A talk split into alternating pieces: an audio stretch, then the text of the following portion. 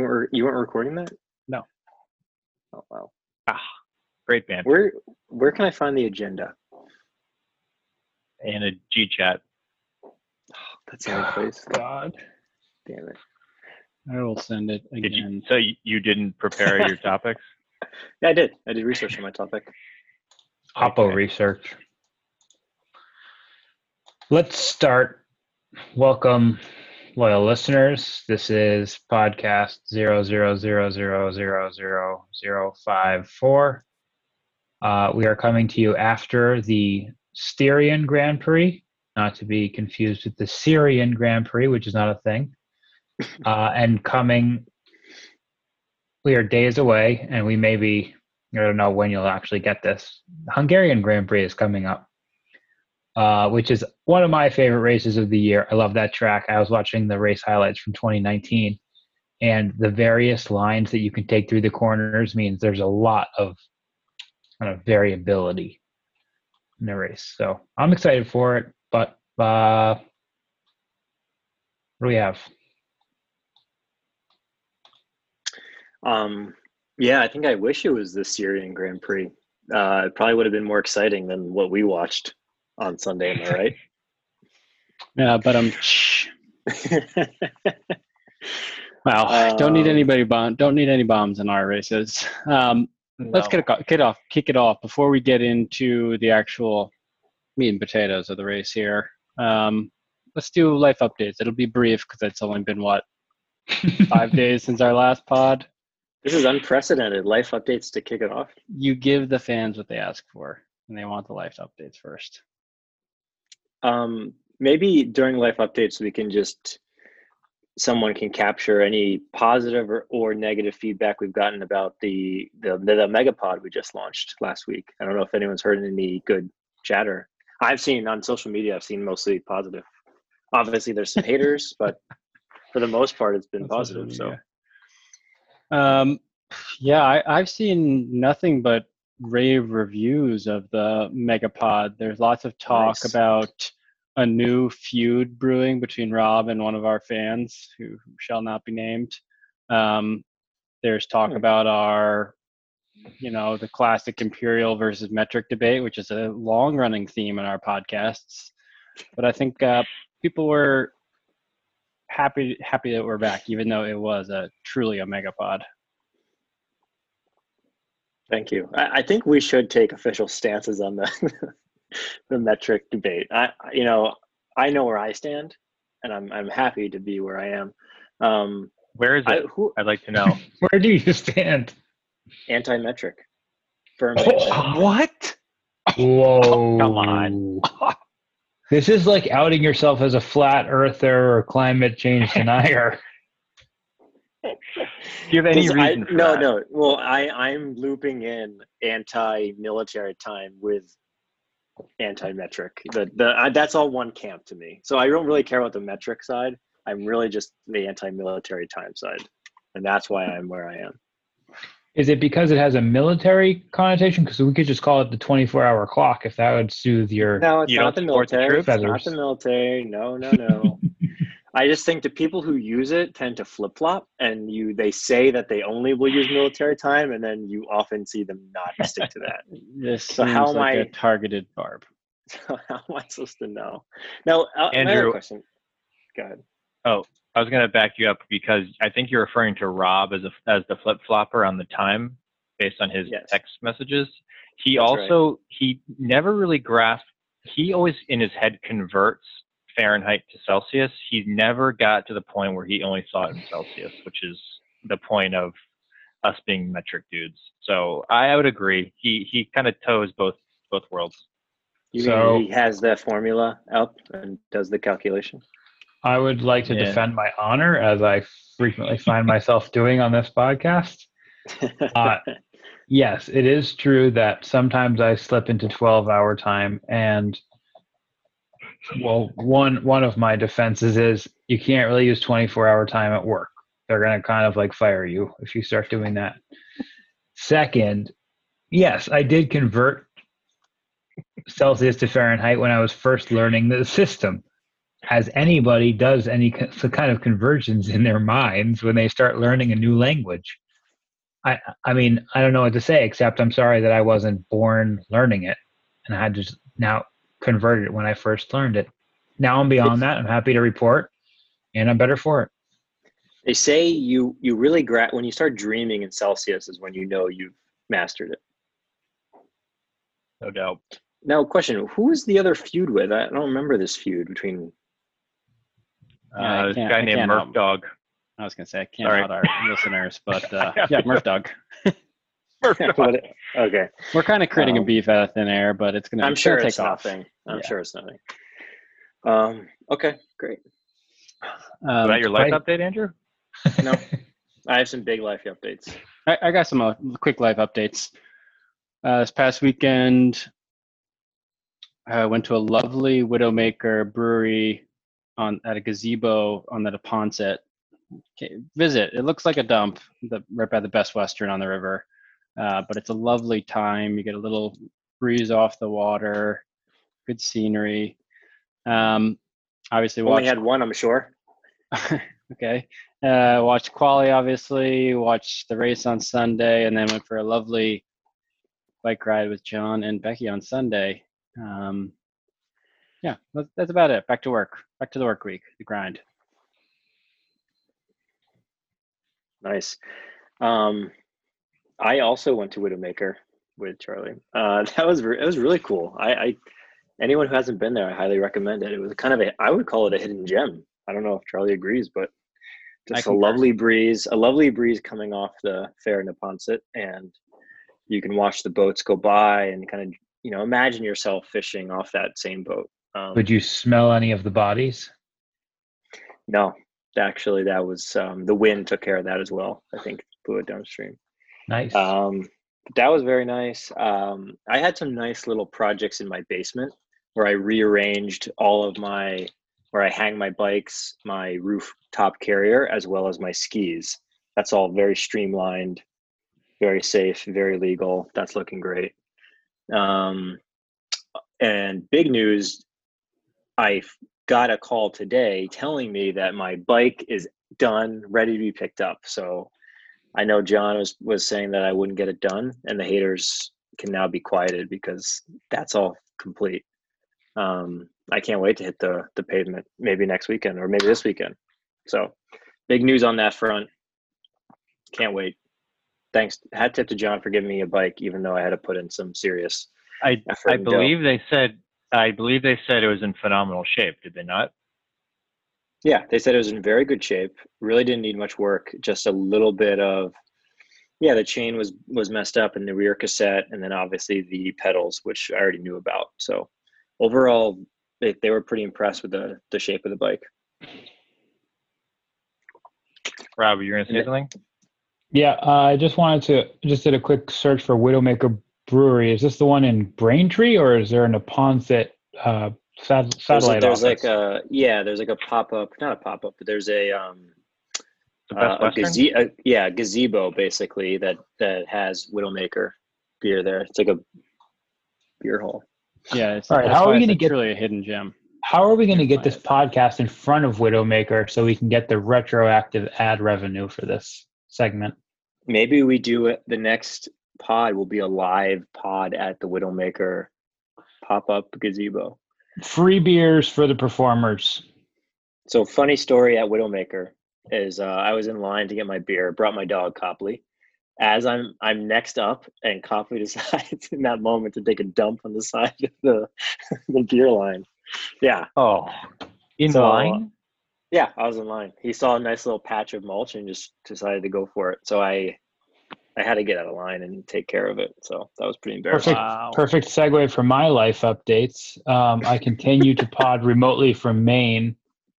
And one of the exciting things about this week, in addition to it being tax week, is that my youngest child, boy two, has learned how to take off his diaper. So for one of his naps, he started crying in the nap. We're like, that's weird. We went in there, he's got no diaper on. There are turds scattered around the bed. Everything is wet. I thought you said he was constipated. Turds everywhere. Well, that was today. This was another day. Every day is a new surprise. That is insane. Was he crying because he was Can you- upset his bed was messed up? Yeah, he wanted it fixed. Can you believe there's only one Father's Day per year? I mean, that doesn't seem right. Is uh, anything else, Rob? Or No, that's all that's happened in my life. I pay taxes and clean up shit. uh, okay, uh, yeah, I got a couple, not too many. Lovely bike ride with Charlie and Becky on Sunday. Nice pace, good scene. Uh, Saturday, interesting thing happened. Uh, I just remembered this. Golf was great. Uh, 43-42, great round, uh, even with a double on the back. So if i straight out my driver a little bit, that could have been in the 70s. I'll just say that. But um, Classic It wasn't. interesting thing with the yeah, it wasn't. Interesting thing with the golf. We get there at 6:45. Uh, we get our carts. Zero Hawk and I. six zero six four five. Yeah, 0645. Everything's military time on this pod. We get our carts. We're on the tee box, getting ready to go. Our third member of the crew, also uh, a podcast host here, Charlie O'Brien, still has not showed up yet. Uh, we're about to tee off. We text him, "Hey, we got carts. Just meet us on the course." Um, 8:30 rolls around. Still haven't haven't heard of him. So we we're kind of rounding nine at this point, pretty much. Um, I t- at this point I text Becky. I say, "Hey, are you with Charlie? I just want to cover my bases. If he's in a ditch somewhere, I don't want that on my conscience. You know what I mean?" So I text Becky. She says, "Yeah, he's right next to me. He's checking his phone now." Wouldn't you believe it? Uh, Charlie just thought we were playing golf Sunday instead of Saturday. Uh, I hate. I would hate to say that uh, this hasn't happened before, but uh, it definitely has. So. Well, you know what? I'd like to raise a possible defense of my brother is that some cultures use a calendar that is Monday to Sunday, and it can be very confusing if you go between that culture's calendar and the U.S. centric calendar that starts on Sunday. So I haven't actually thought this through. I mean, maybe he thought you were playing golf on Friday if that's the case. Listen, just like last pod, I don't know why we're talking about this. Yes, I made a mistake. all right. I mean, yeah. Could could people help me out a little bit more? Sure. I live my life by a Google Calendar. Not a single thing was sent out. I will and then, say, and then the that's- reminder text comes at 6 a.m. Not the night before, 6 a.m. I agree with that, Charlie. That's, I mean, that. Don't even send that text. That is Yeah, such a what's the point? of a text. Six I a.m. respond good. reminder. I'm either up or I'm asleep. I'm either up and That already coming fair. or I'm asleep. and it, I'll it say. I'll sit. Go ahead. why wouldn't he? If he was leaving at that time, it would almost have been better for him to knock on Charlie's door or ring his doorbell at that point than send a text. I mean, it's just Yeah. that that's no help. I mean, the guy struggles with time. He struggles with days, and he that Now- that just go ahead. Charlie Charlie did not um he didn't really fess up to his mistake at first and him and Oh, Hawk started going at it on There was a on, foul. Uh, was- on text and I'll tell you this Hawks game went er, downhill right after that You guys So, are hey, high. To use a phrase That's from last pretty episode funny. again. I was wondering if that was the cause of his poor poor play. It was from a from an outsider's perspective. It was very fun to observe the uh, text conversation. I mean you know these gingers they their fuse gets lit and s- sayonara you know Yeah. So here's the first. Here's the very first two text messages I sent. First one says "well" dot dot dot. The second one says "I screwed up." So let's not say I was deflecting. You guys are Yeah. fake news kings. All right. This is, in fact, called the Premium Unleaded Podcast. it is Oh. the premier F1. I'm going to have to short circuit There we our go. life updates. There we go. Okay. All right, fair enough. you're talking about your kid's diaper All right, Rob, you want to Briefly, in It's your- brief. This is your All right. uh, segment. This is where you All right. shine. Take it away. Mr. Recap so, to give everyone the proper context here, Robbie Uh, recaps. last weekend was the Styrian Grand Prix, Austrian Grand Prix 2, for those who are keeping count.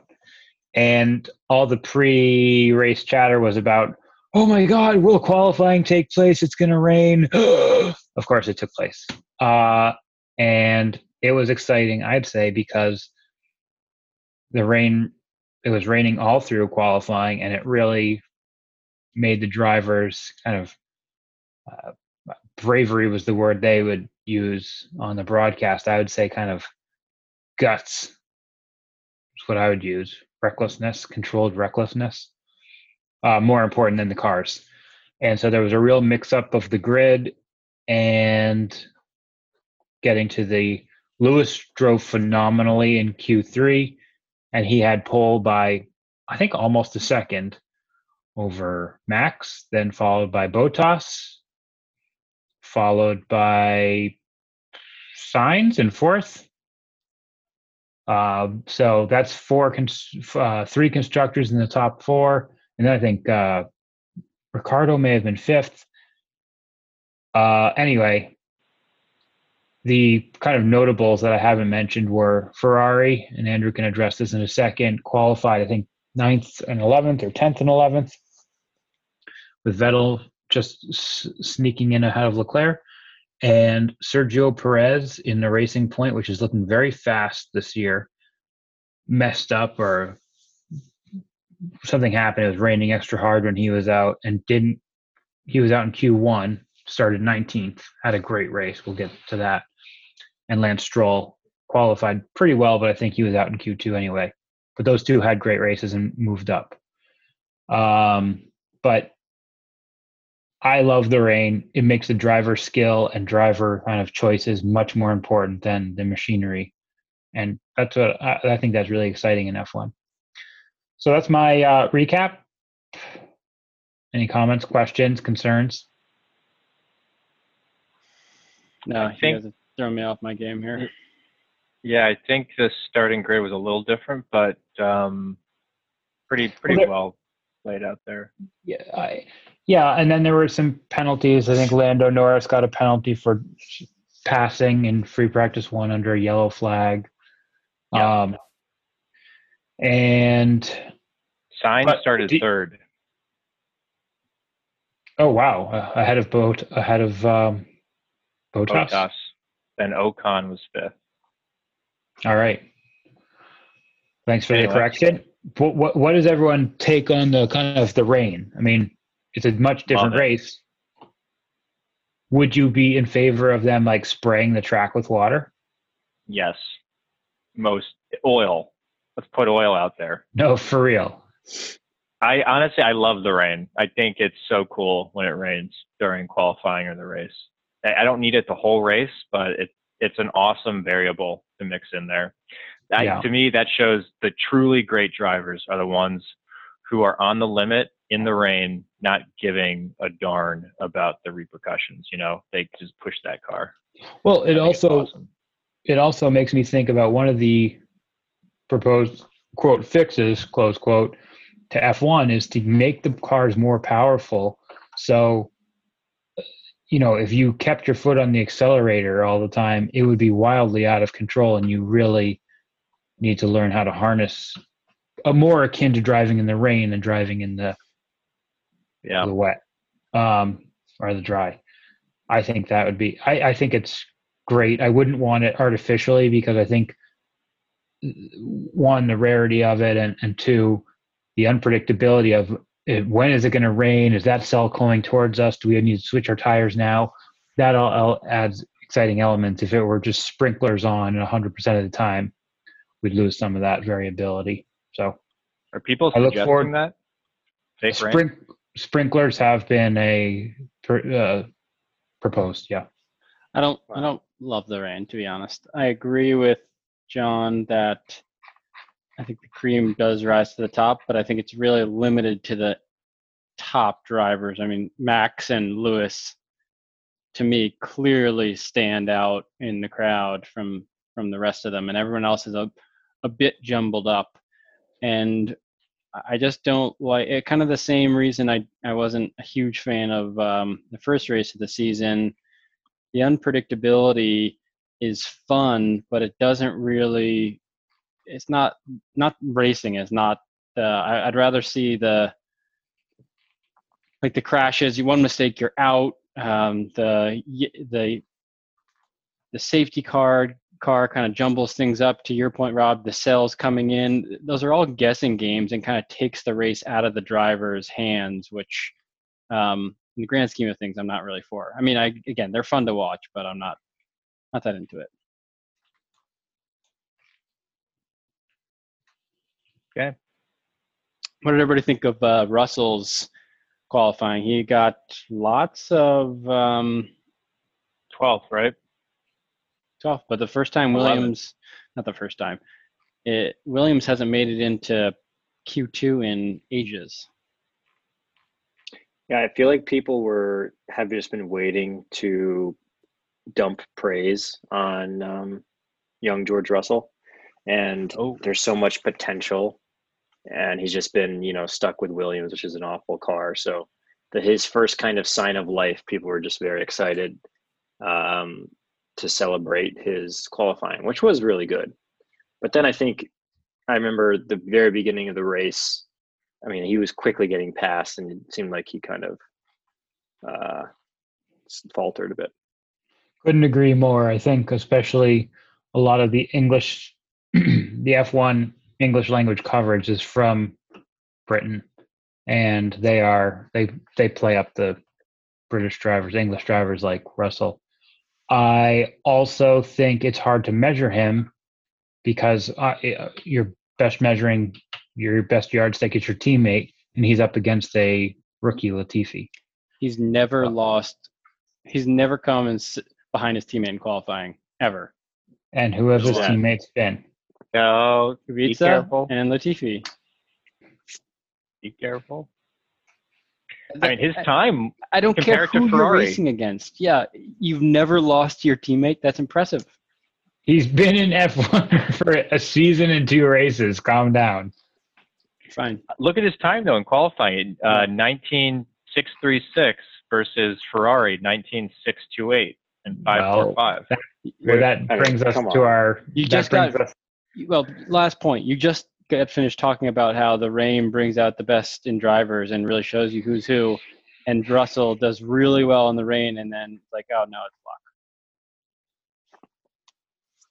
Okay, that's do we, your stance. Do we say? I mean, I think it depends on the rain, how heavy the rain is, right? Like, if there's a little, very, I don't know. But Oh, it was a heavy flow. Yeah, if it's dumping rain, I think there you lose some of that. It's skill. That's more luck. That's my opinion. Um, yeah, I bought a new sprinkler recently, and I drove through that on Sunday. Didn't How'd lose any any pace. Yeah, it was good. Very solid. Were you driving one of those new Ford Broncos? Because you wouldn't. No, I have Rolled a uh, I have an all-wheel drive Subaru. didn't very hit a stable. single. Didn't hit a single kid. Uh, I swerved, missed a few. Shouldn't have been there. Corn, good corner. All right. Driveway, bro. Uh, should I do a quick race recap? Robbie Recast. Give everyone the More proper recap, context better. here. Uh, I would say it was a real snoozer of a race. We can all give our grades in a second. Hamilton got away and was never challenged. Verstappen was uh, behind Hamilton and didn't look like he was going to be able to challenge him. Bottas looked like he was going to be stuck in third. Um, Perez made a strong charge from 19th to fourth, and he looked like he might even challenge Bottas for third.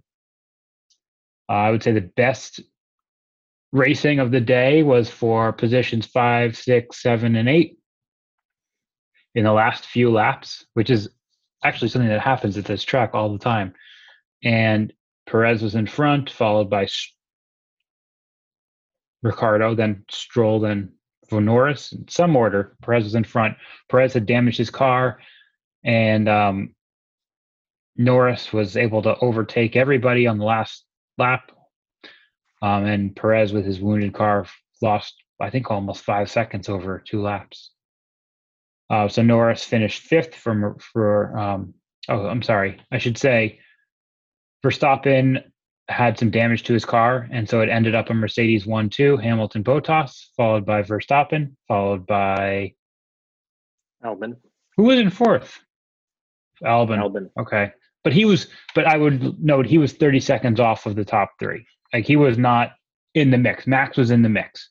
Albon, Mhm. we got to talk about what they're, what Red Bull's doing with their second driver, followed by, um, as I said, Norris. Sainz. Oh, yeah, you're, you're right. Norris. So Sainz was actually, he qualified first, but he had, McLaren had a terrible pit stop and Sainz fell back as a result of that. So then, then it finished Norris, Perez, I think, Stroll, Ricciardo. Renault didn't have a great race. We'll talk about that, I guess. Um, and I'm not going to go through the rest of the top 10, but I will say Ferrari had a little oopsie at the beginning of the race and neither of them finished. So, Andrew, you want to address that? Uh, Neither of yes, them I, finished two laps, just to clarify. I'd, I'd like to. Thank you. I'd like to address that. Um, yeah, one thing I would just comment on your recap, recap, which was beautiful as always. Um, Max did finish 33 seconds off the pace, but he made a late pit to try to get fastest lap. I think so. That's probably yes, why. he did.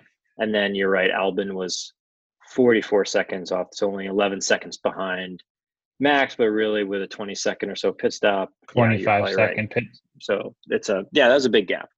Um, yeah. So okay, let me let me go over what happened with Ferrari, and John can corroborate this because we're watching it together.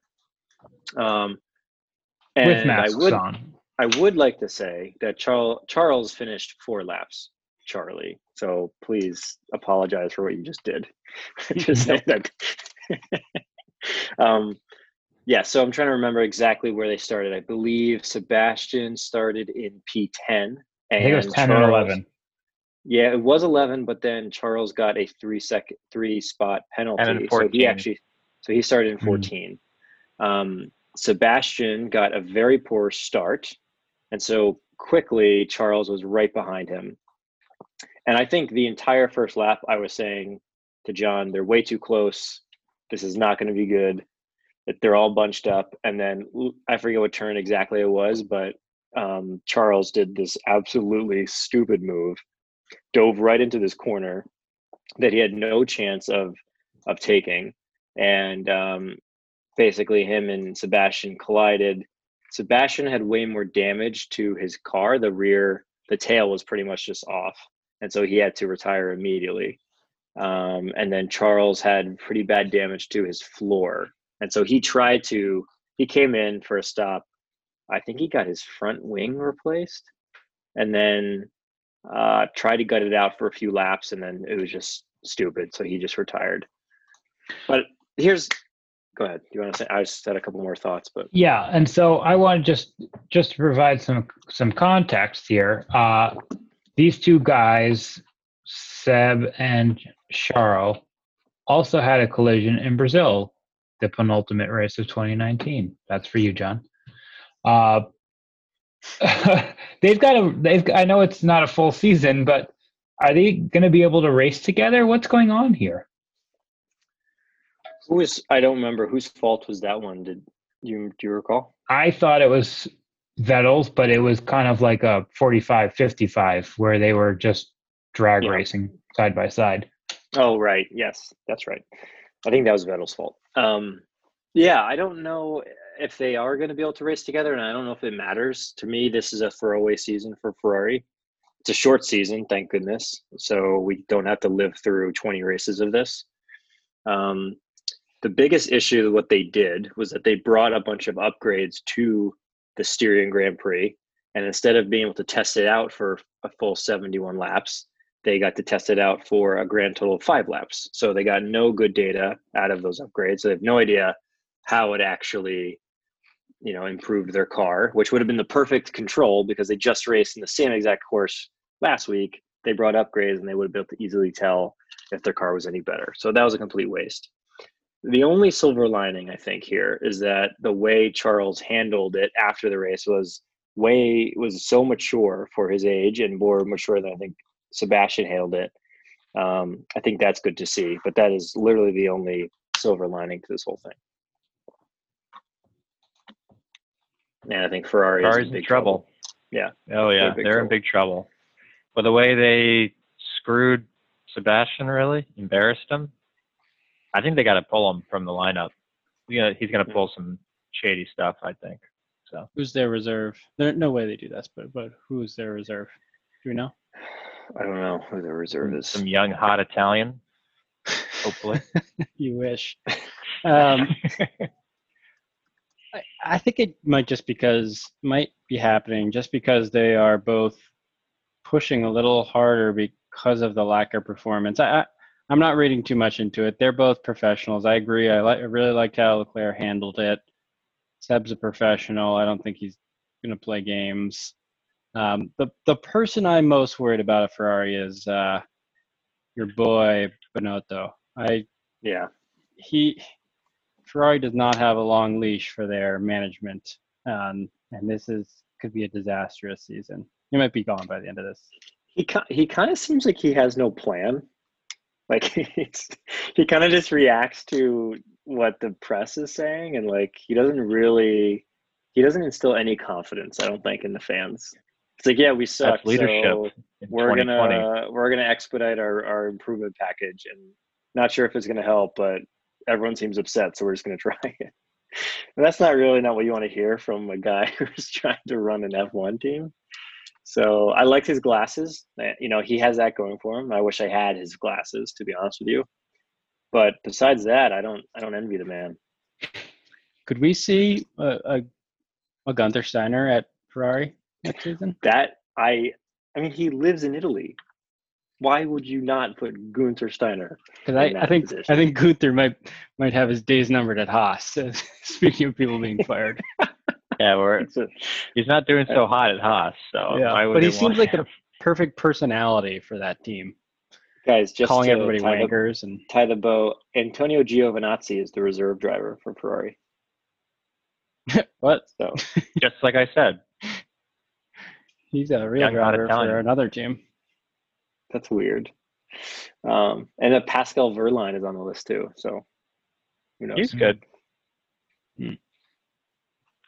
Yeah, Ferrari's in big trouble. Throwaway So- season though. to go from a team that had a really bad weekend to a team that, although the the very end wasn't great, um, but had a very nice weekend. Racing Point it has the paddock in a in a stir. Their pace this season. I, I I do want to get to the race. That's a really interesting topic, but I want Andrews. What? Where do they finish constructor championship wise? Ferrari. I see your topic and I bat it away. Uh, five or six. No, Yeah. Who? I mean, so they're getting crushed by. They're already twenty points behind McLaren. McLaren. Well, I was laughing at two years ago. I was literally laughing Rob off the track in Montreal. Uh, twenty points behind them. So obviously Mercedes, Red Bull, McLaren, uh, Racing, Racing Point. How are they going to touch them? And who else are they behind right now? Renault. So maybe maybe they come in fourth. I don't just No, they're ahead for- of Renault. for some perspective here, McLaren does run a Renault engine, and they are not the most reliable of constructors. So McLaren could just have a, to- a horrible weekend, and Ferrari's back. Because 20 points can evaporate like nothing. know. Yeah, you're right. All right. Andrew well, had an early beer during that race. Very. Uh, let's nervous. talk about That's so funny. so sorry to interrupt you, Charlie. So I'm gonna let you get back on topic now. Racing Point does look mega fast. Should I take this topic? Mhm. or- Take it away. Okay. Racing Point. Uh, I'm not a big fan of Racing Point, but let's look at the numbers to see what we're talking about. They are on a heater. Uh, they are, let's see, right now they're fourth in constructors with 22 points. That is only five behind Red Bull with 27. And I think Andrew said McLaren at 39. So yeah, they're right at, right in there. We'll compare that to last year.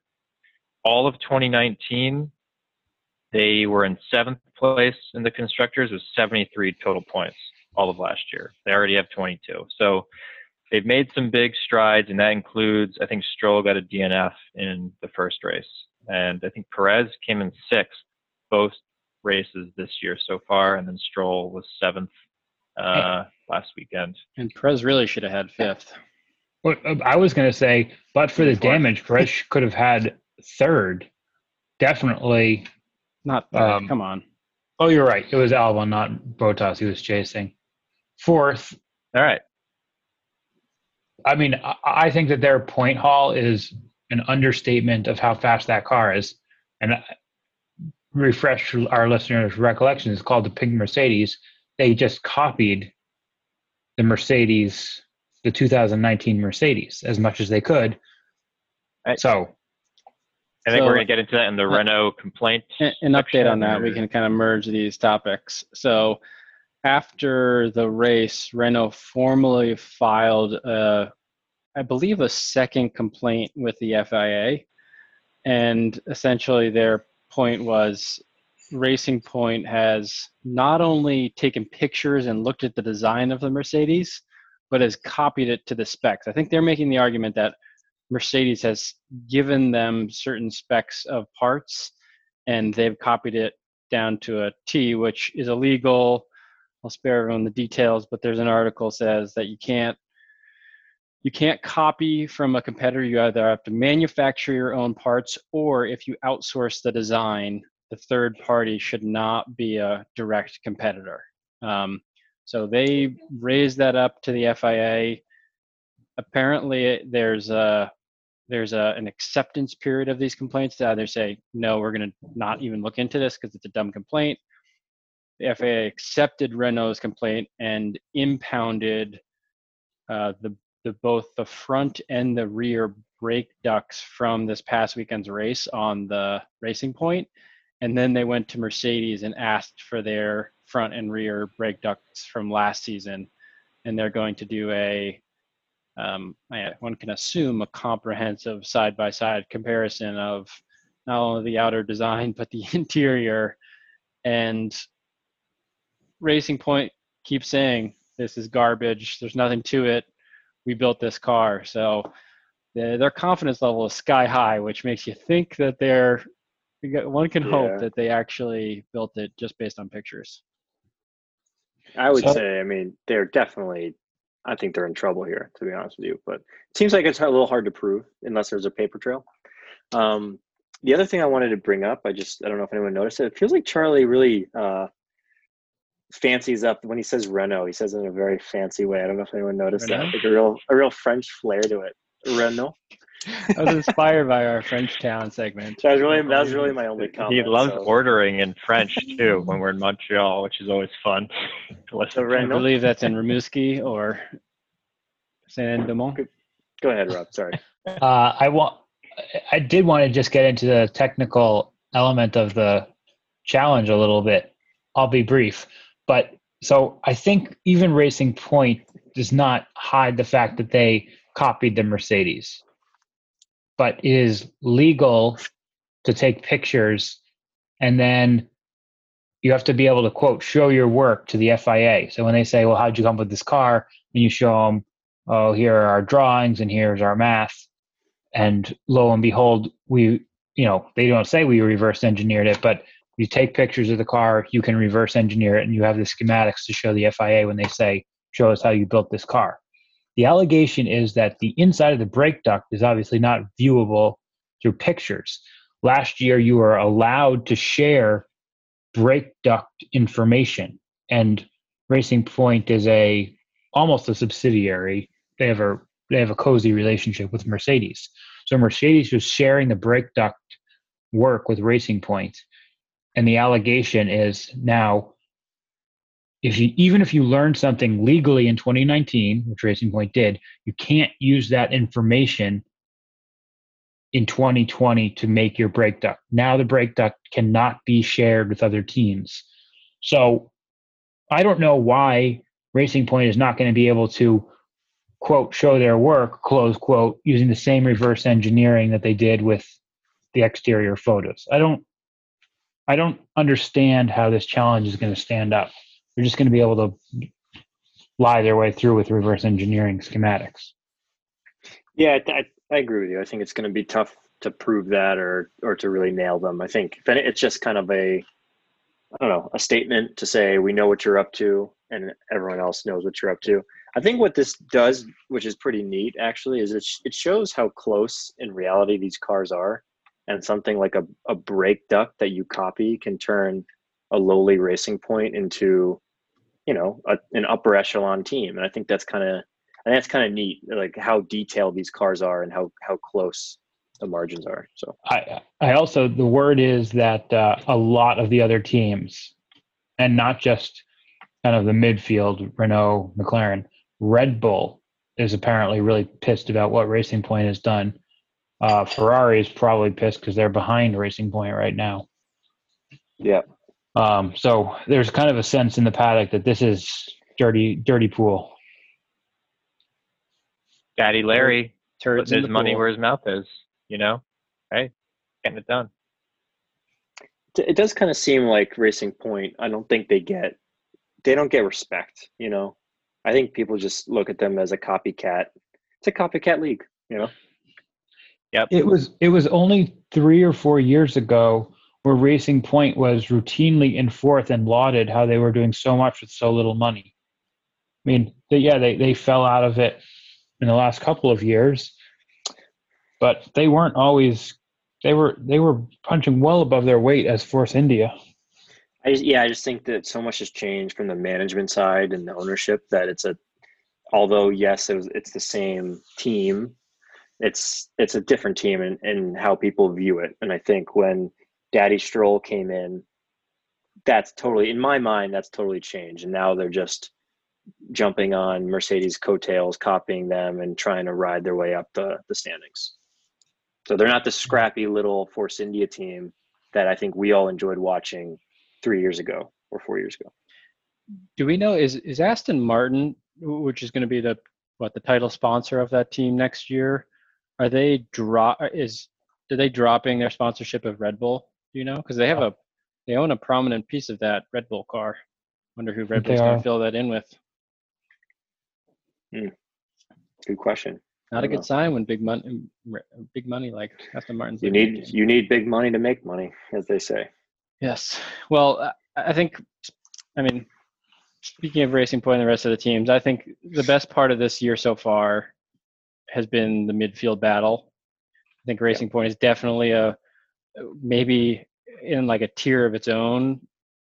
Well, they may even be fighting Red Bull, but the the midfield, McLaren, Renault has had some early troubles, but I think has some promise. Uh, Racing Point, etc is really exciting. And obviously, McLaren's have a have a had a great start to the year. So, how do you see this shaping up, Rob, for, for your boys at McLaren the rest of the year? It. I don't want to get ahead of myself because we've raced one track thus far, and this was a pretty good track for McLaren last year. But you know, also the Hungaroring or whatever it's called was also a pretty good track for them. Um, I think they will be in it with Racing Point for third or fourth in the constructor. Um, I think the Renault engine powering the McLaren. uh, We've we've gotten almost full convergence on the engines. I think the Mercedes is still the best, and the Ferrari has taken a big step back this year. But otherwise, I think we have pretty good convergence on the engines. Um, and I think Mer- McLaren has two good drivers right now. So I see them being in there for third or fourth and grabbing a handful of podiums along the way. Let's say three podiums. Maybe more. Yeah, I'd say. I mean, this is going to sound like a spin zone, but I think with Ferrari being a very middle of the pack car, it has been kind of fun to watch um, how those cars in the middle uh, perform over the course of the race, and seeing a lot more. I think you see a lot more battles and potentially passes and the strategy that plays out there. So it it has been kind of enjoyable to not just focus on the the start and winning and podiums, but actually see how some of those other cars perform. Which I think when you watch like the Netflix series, that's that's what was kind of interesting was seeing how um how like McLaren and and the others how they performed and, and what their strategy was like. So that's been kind of fun. I just looked back at the um, Hungaroring from last year, and I think it was. It looked like it was a one-two. No, it was a Mercedes one, Red Bull two, and then the Ferraris were three, four, and then you had McLaren. So McLaren came in fifth last year, so they must, I think, perform pretty well there. So maybe you got another. I think you got more than three podiums, Rob. Maybe even more. Well, I think that the Mercedes is the strongest car, and on and speaking of the Mercedes, they just re-upped Bottas for 2021. Um, I think you can expect Mercedes to take up two thirds of the podium on any given weekend. Every weekend, yeah. Yeah. All right. Um, so this next segment, I'm, I'm gonna, I've been re-energized from previous pods and bringing back some of our old segments. So I'd like to reintroduce reintroduce fact or fiction. Um, I've got some quiz, quiz quizzes here for everybody. Just chime in whether you think it's true or not true. And the inspiration for this is they've announced two additional races this year. On September 11th through the 13th, they're going to have a race in Italy uh, at Mug- the Mugello circuit. And then September say 25th again? through How 27th. did- how- nope.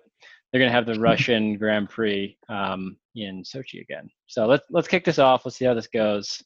Get some feedback from our listeners. So, first fact here is uh, Putin owns the unofficial lap record. In, in other words, the lap record from a non-official or race-sanctioned event at the Sochi track.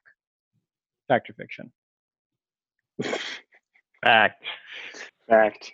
I'm gonna go fiction. I think he makes up a lot of stuff, but that's just too, that's a bridge too far. Actually, he didn't make that up. I made that one up. Very believable. Got of you. Um, he he has gone around the circuit in a in like a Bentley or something with another state official, but no no racing yet for him.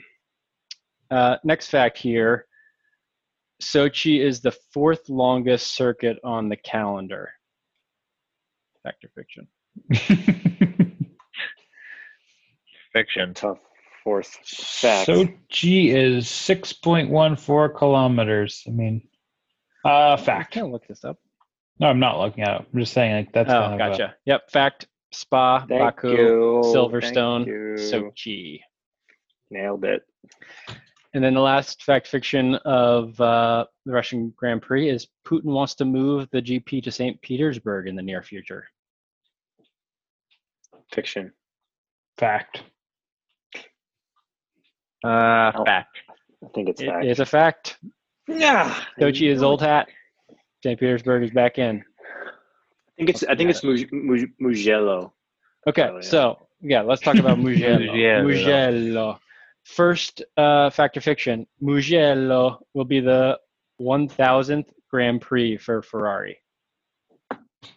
Oh, Fact. Another fact. I thought we were done with fact or fiction. No, Okay. keep going. Oh, okay, Fact. cool. I go Um, fact. Fact. Fiction. Wow, the one Ferrari guy gets it wrong. It's gonna be a huge event. It's a Ferrari on track, track, their 1,000th Grand Prix. It's gonna be, if there were fans there, it would be mayhem. It might not be without fans, but uh, what a reason to celebrate that. This is and you know what? That that's really my home race. That is just outside of Florence, Firenze. Um, I'm so excited for the the Tuscan Grand Prix. I think it's going to be an awesome event. So, well, oh, damn it, I should have gotten that. So, despite being th- just 35 miles from the historic capital of the Tuscan region of Florence, the the racetrack is actually in the administrative region of Emilia Romagna. Fact? Really? Fact or fiction? Fact. Fiction. Who could make up something so obscure? Yeah, you That's you couldn't fiction, make that dude. up. That's fiction. Fact. I'm glad. I'm glad Andrew sniffed that one out. Fiction. That is, It is in is- I mean- Dude, you're not going to get me that one. You got me those other ones. I was really hoping I would get you. but I, And I'm la- last you- last one. This will be the the first Formula One World Championship event at Mugello. Fact. Um, Fact. fact. Fact. Yes, it's a fact. They have lots of uh, motorcycle GPs there, but this will be the first Formula One So anyway, Sochi's a good ad. Mugello will be, I think, will be sweet because of the the the track looks very fast. Lots of swooping curves. I think Got your you got your terrain for Rob. It has some the, to- elevation. the topography is going to be phenomenal, Rob. Yes. You'll love that. I've already Oh, watched an onboard lap. I've watched an onboard lap. It is a beautiful track. Oh, Beautiful. man.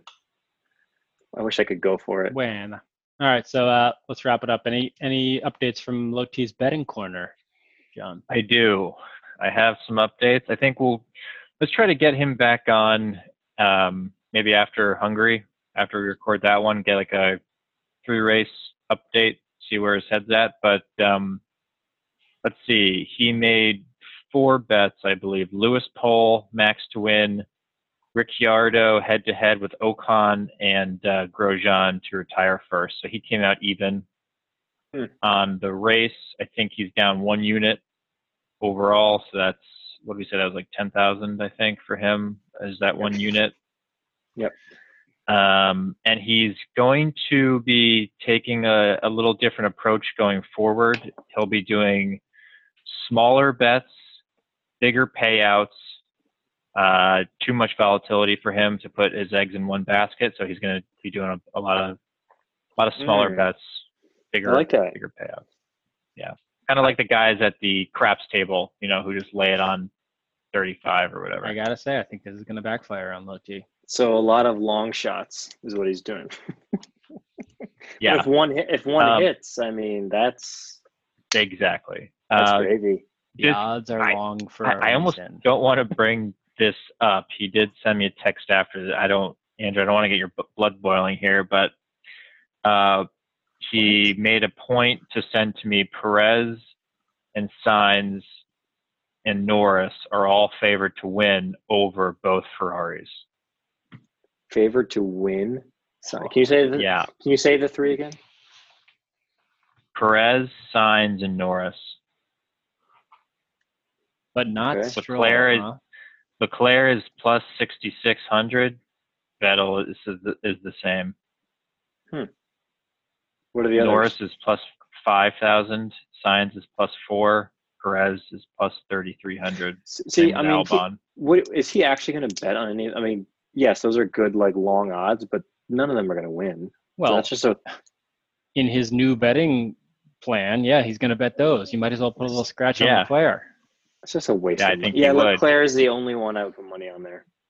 That's a I good see bet. where his he, he sent me a screenshot, uh, and Leclerc seems to be highlighted. So I think maybe he's putting some I like that. scratch on there. Yeah. like So the weekend. Two quick points. One is that I think this is supposed to be a very hot weekend in the Hungaroring, and so we might see some teams struggling with heat. Uh, I don't know. The, the first race was a a hotter race, and didn't the Renaults go out with heating issues, and the Haas lost their brakes? So maybe maybe downplay those teams. I don't know of anybody else who struggles with the heat. Obviously. Yeah, good It's a point. Um, virtual lock to have a retirement from Haas and Renault. And wasn't the I, I was reading that one of the Ferrari's main issues was they couldn't get the tires up to temperature quick. So maybe the the hot track will help them a bit there. I love the optimism. Um, what I I also think we should be discussing the best drinks to be having during these races, and it should be something like Sochi, obviously something vodka based. Uh, what do we do, Zabos? I think you guys should lead us on that for the Hungaroring. Uh, nice Hungarian port is what I would suggest. What if the race is at 9 10 a.m.